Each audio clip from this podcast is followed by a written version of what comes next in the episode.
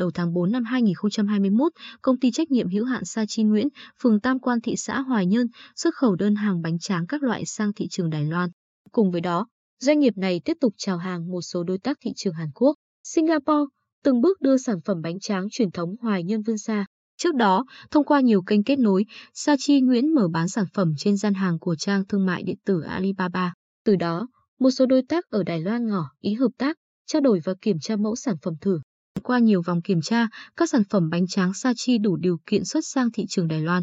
Phía đối tác ký hợp đồng với doanh nghiệp cung ứng 200 thùng bánh tráng mỗi tháng trong thời gian 6 tháng. Hợp đồng chính thức ký kết vào ngày 20 tháng 3, chính thức xuất hàng vào ngày 7 tháng 4. Sau tin vui đầu tiên, ngày 1 tháng 4 năm 2021, doanh nghiệp này tiếp tục ký thêm hai hợp đồng độc quyền xuất khẩu bánh tráng các loại sang thị trường Hàn Quốc và Singapore.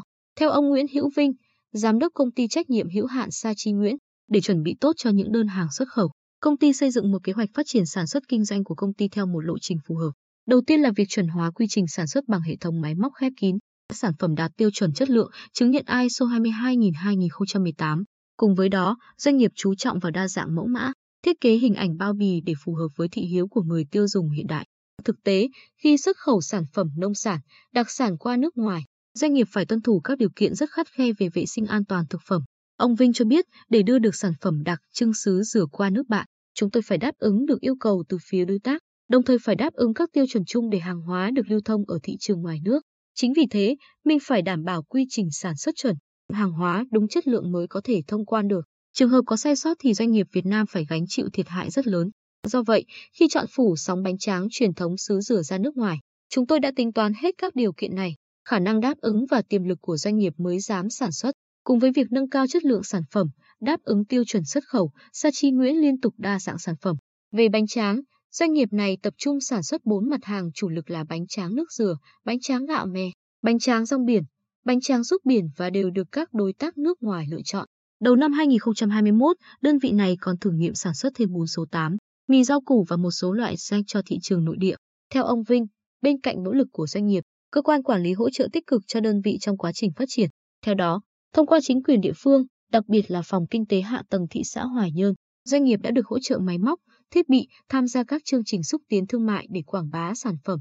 Năm 2020, doanh nghiệp này tham gia vào chuỗi liên kết sản xuất nếp ngự Hoài Sơn, vừa hỗ trợ người dân vừa chủ động được nguồn nguyên liệu tại chỗ phục vụ nhu cầu sản xuất.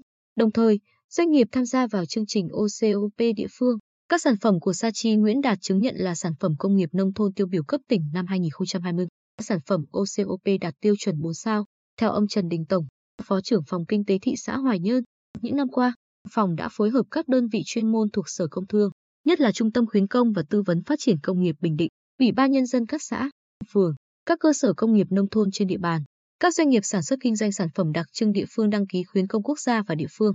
Năm 2020, toàn thị xã có 6 đề án được phê duyệt hỗ trợ từ nguồn kinh phí khuyến công năm 2020 với tổng kinh phí hỗ trợ 846,4 triệu đồng. Trong đó công ty trách nhiệm hữu hạn Sa Chi Nguyễn được hỗ trợ ứng dụng máy móc thiết bị và sản xuất bánh tráng cốt nước dừa từ nguồn kinh phí khuyến công tỉnh 170 triệu đồng. Cùng với đó, địa phương chủ động nắm bắt tình hình, kịp thời hỗ trợ đơn vị trong sản xuất kinh doanh.